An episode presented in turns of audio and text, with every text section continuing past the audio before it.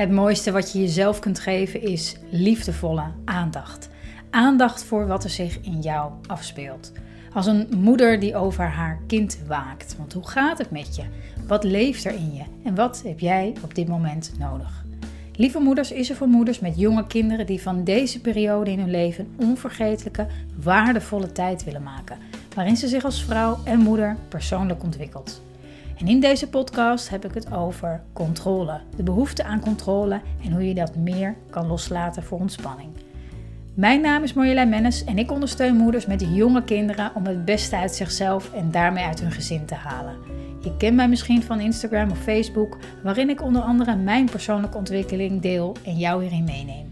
Of misschien ken je me van een van de trainingen of het Mindful Moeder programma, wat ik heb ontwikkeld voor moeders met jonge kinderen om zoveel meer te genieten van deze periode in je leven. Ja, welkom lieve moeder. Fijn dat je weer luistert naar podcast 40. Nou, ik ben ook 40, dus dat maakt deze podcast al meteen uniek. maar super fijn dat je erbij bent. Ik vind het ontzettend leuk dat je luistert. En in deze podcast gaat het over controle, over onze behoefte aan controle. Ik zal je zeggen, daar denk ik nu schiet me als eerste binnen, is dat ik uh, toen ik begon met deze podcast, ik altijd een grondige voorbereiding had over wat ik ging zeggen, met allemaal uh, sommige dingen uitgeschreven. En dat ik steeds meer dat ben los gaan laten. Dus mijn controlebehoefte was in het begin groot. De wens om het goed te doen was groot. En steeds meer ben ik mezelf gaan uitdagen om meer te gaan vertrouwen op dat ik, als ik een onderwerp kies, als er iets is wat me bezighoudt en ik daarin leer te ontspannen en mezelf help daarin te ontspannen, dat het dan komt en dat ik dan zeg wat er op mijn hart ligt en waarvan ik denk dat het jou kan helpen of inzichten kan geven. Dus nou ja, zo op heel veel vlakken kun je jezelf daar natuurlijk in uitdagen. Maar de controlebehoefte in het moederschap is nou, bij heel veel moeders eh, enorm groot. En dat komt ook omdat het moederschap zo'n onwaanzinnig groot beroep doet op het loslaten van controle. En daardoor wordt het zo ontzettend uitvergroot. Het is ook logisch, want als je nagaat, onze kinderen, je kind, je kinderen, dat, dat is iets zo unieks. En als je één ding wil, dan is het voor hun het aller, allerbeste. En we hebben de neiging om daar ongelooflijk ons best voor te doen. Om dat allemaal netjes binnen de normen en waarden en de, de, nou ja, de, de overtuigingen, de gedachten die we hebben over het moederschap en over hoe ons kind zou moeten zijn, om dat allemaal in goede banen te leiden. Dat dat goed moederschap is. En wat we daarmee Waar we eigenlijk dan aan voorbij gaan, is dat dat voortkomt uit een tekort, een angst voor tekort, een angst om er buitengesloten te worden, angst om niet um, mee te doen, angst om af te wijken van hoe het hoort, van, ja, hoe, van hoe het hoort. En in plaats daarvan te kiezen voor jouw eigen pad. Om te kiezen voor waar heb, waar heb je eigenlijk behoefte aan? Waar heeft mijn kind eigenlijk behoefte aan? En dat is zo. Ja, in, in, het is bijna alsof het normaal is gaan worden om die controle ook. Um, ja, die controlebehoefte wordt ook gevoed, bijvoorbeeld door opvoedboeken opvoedmanieren. Echt, mijn nachtkastje lag vol. Dat heb ik al eens eerder gedeeld, denk ik. Uh, als kerstverse moeder. Het lag vol met al die boeken. Uh, controlebehoeften. En niet dat boeken per se een controlebehoefte zijn, maar bij mij was dat absoluut wel het geval. Ik dacht, als ik zoveel mogelijk lees daarover, dan weet ik in ieder geval hoe dat werkt met zo'n met zo'n baby en met het opvoeden. Maar dat is slechts een leidraad. Je kan het gebruiken ter inspiratie. En ehm, de grote uitnodiging is om die controle wat meer los te laten. En dat klinkt altijd super romantisch. Ja, je moet het loslaten. Ja, dan denk ik altijd, ja, loslaten. En dan? Waar gaat het dan heen als ik het loslaat? Ehm, dus, en hoe je, dat, hoe je daar jezelf daarbij kan helpen om dat los te laten, om dat steeds meer los te laten, of om een stap te zetten richting loslaten, of een stapje. Dat kan je op, op heel veel verschillende manieren doen. En een van die manieren is om te kijken welke gedachten, welke overtuigingen onder die controlebehoefte liggen. En controle heb ik het over zo'n beetje alles in het moederschap. Over dat je graag wil uh, dat je kind uh, zich op een bepaalde manier gedraagt. Dat je graag wil dat uh, je op tijd komt. Dat je graag wil dat je kind aan tafel zit. Dat je graag wil dat allerlei normen en waarden waar we proberen onze kinderen om dat, om dat bij te brengen. Ehm, dat kan een dat kan zich uiten als um, een behoefte aan controle over dat je kind doet wat jij wil. je probeert je kind te beïnvloeden zodat je kind doet wat jij wil. En je zou denken, ja, dat is toch opvoeden, maar dat kan ook op een, dat kan ook op een heel andere manier. En dat is en een veel ontspannendere manier. Want op deze manier is, wordt het moederschap heel krampachtig, heel veel strijd. Want als je controle probeert uit te oefenen, je kind die voelt dat, die merkt dat.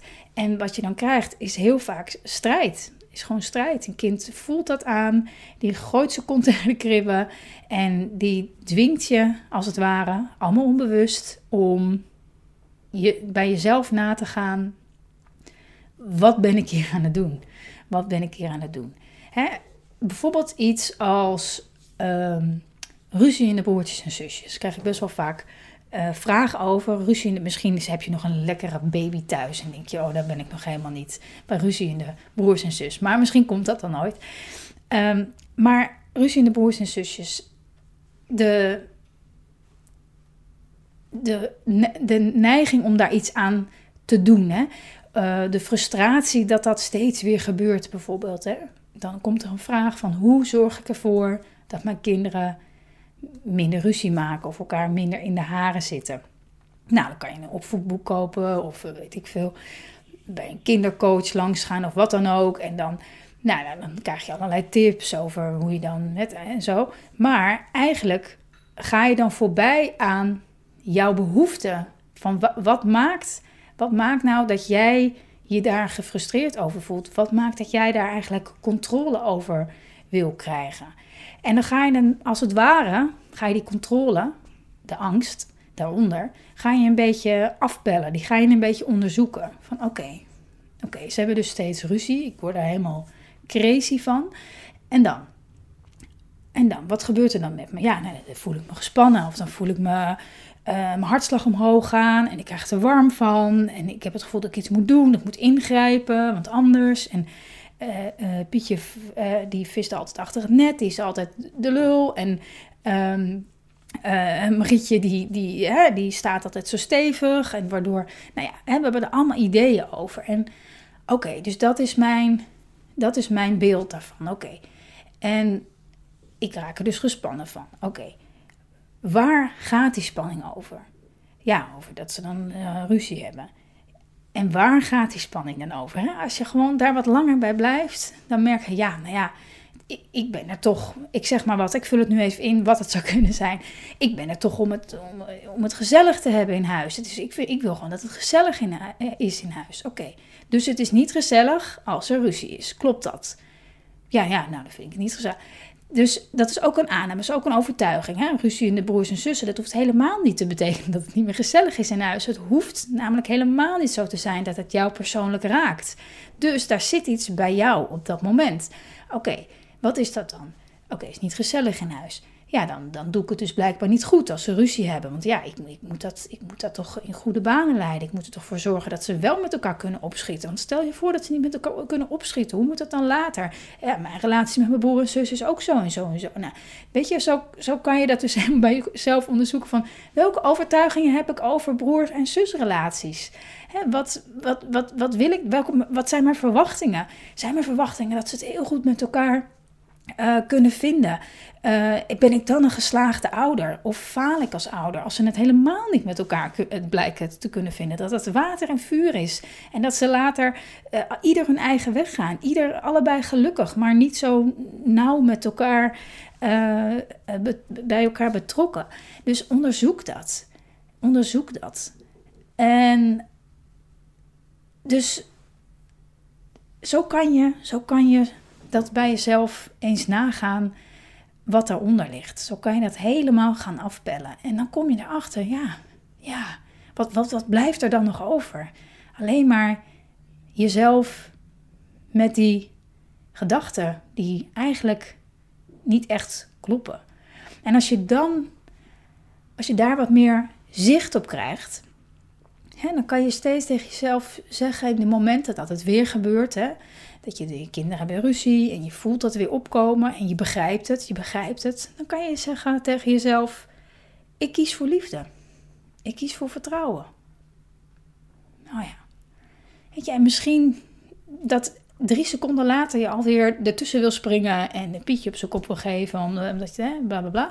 Maar steeds dat soort momenten opzoeken van: hey, maar wat als ik nu ervoor kies dat dit moment helemaal goed is zoals die is? Met alle, alle geschreeuw, getier en alles, alles erop en eraan. Met, met mijn uh, verhoogde hartslag. Maar ik kies voor liefde, ik kies voor vertrouwen. Ik kies ervoor dat dit, dat dit, dat, dat dit het is. Dat dit eh, zo is zoals het is.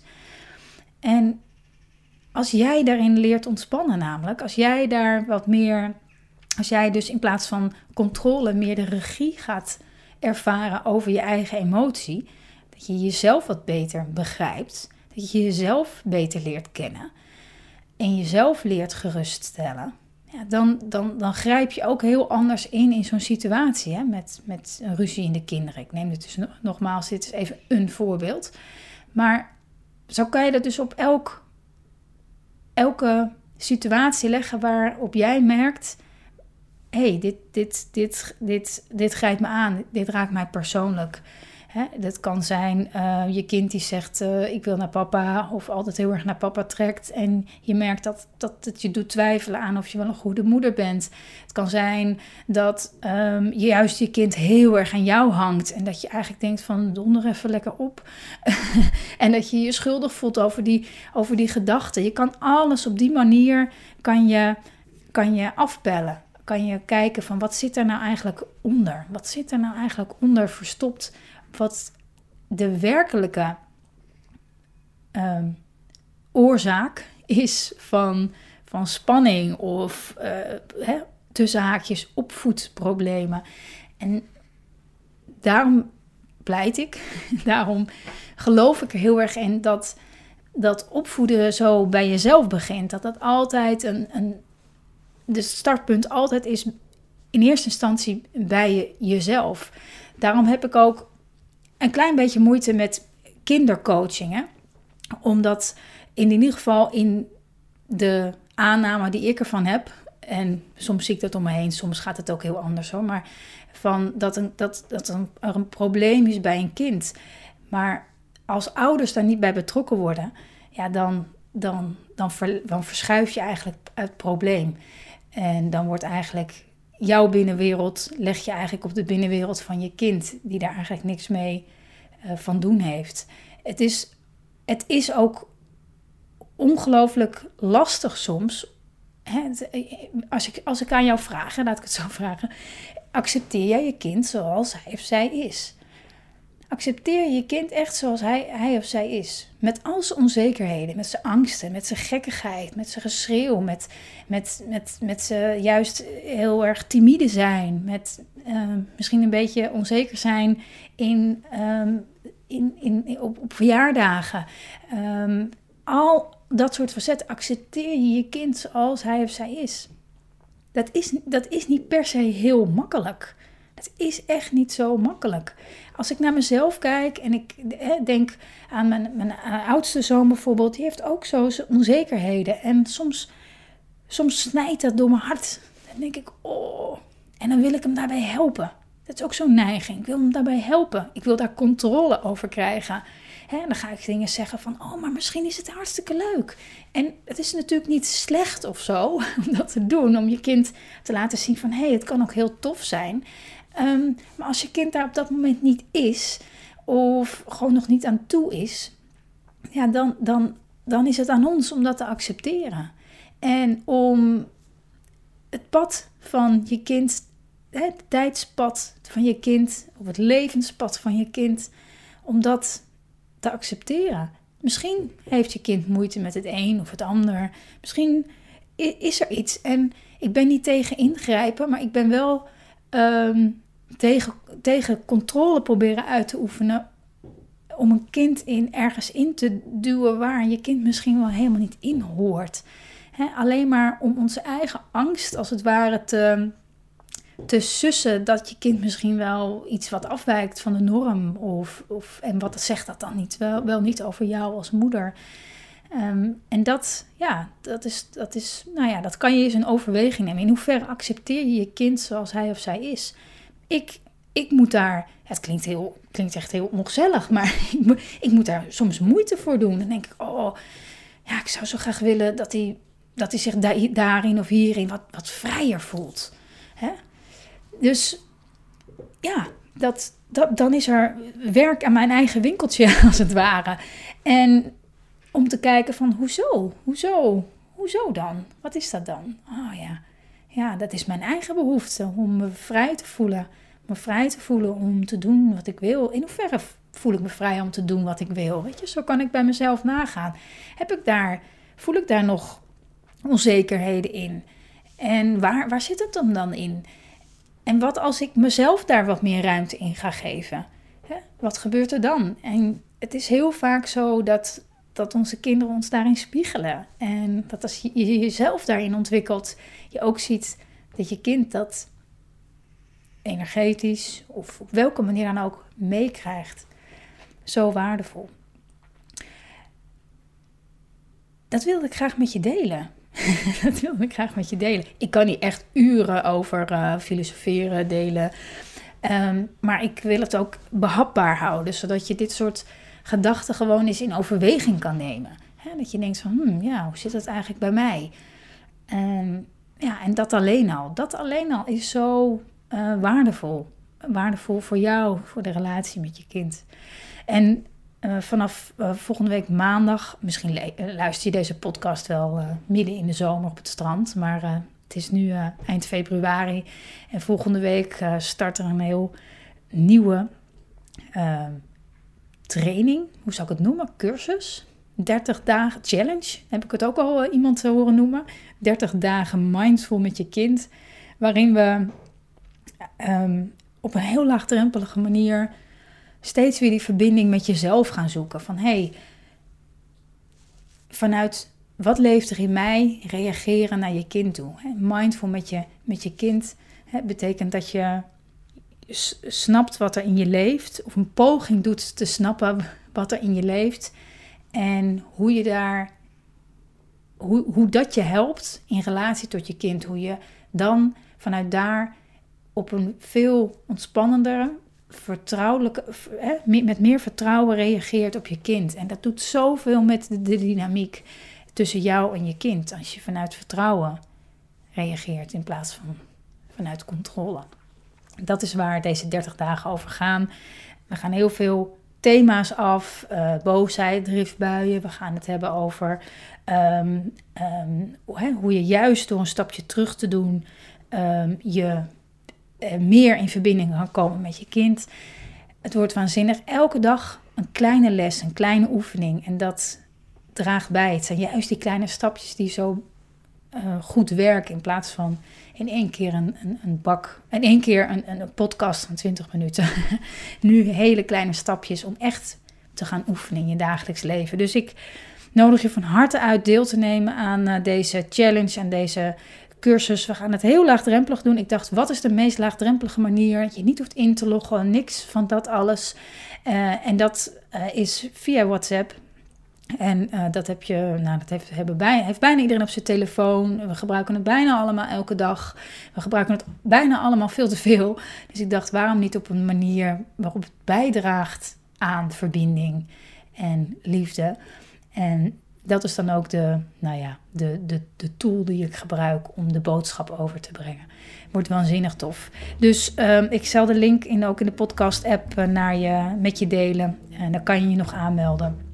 En uh, misschien zie ik je daar terug. En anders in de eerstvolgende podcast. En ik hoop dat je met de inzichten weer wat meer rust, wat meer ontspanning, wat meer voldoening vindt in je dagelijks leven. Dat je ook voelt hoe je die regie stap voor stap meer terug kan nemen. En ik zou het enorm waarderen als je de moeite wil nemen om te laten weten hoe deze aflevering voor je was. Je kunt dat doen via de podcast-app of via Google, lieve moeders in uh, typen en dan bij recensies iets achterlaten. Dat uh, vind ik echt waanzinnig tof om terug te lezen. En voor nu, heb het goed en tot de volgende keer.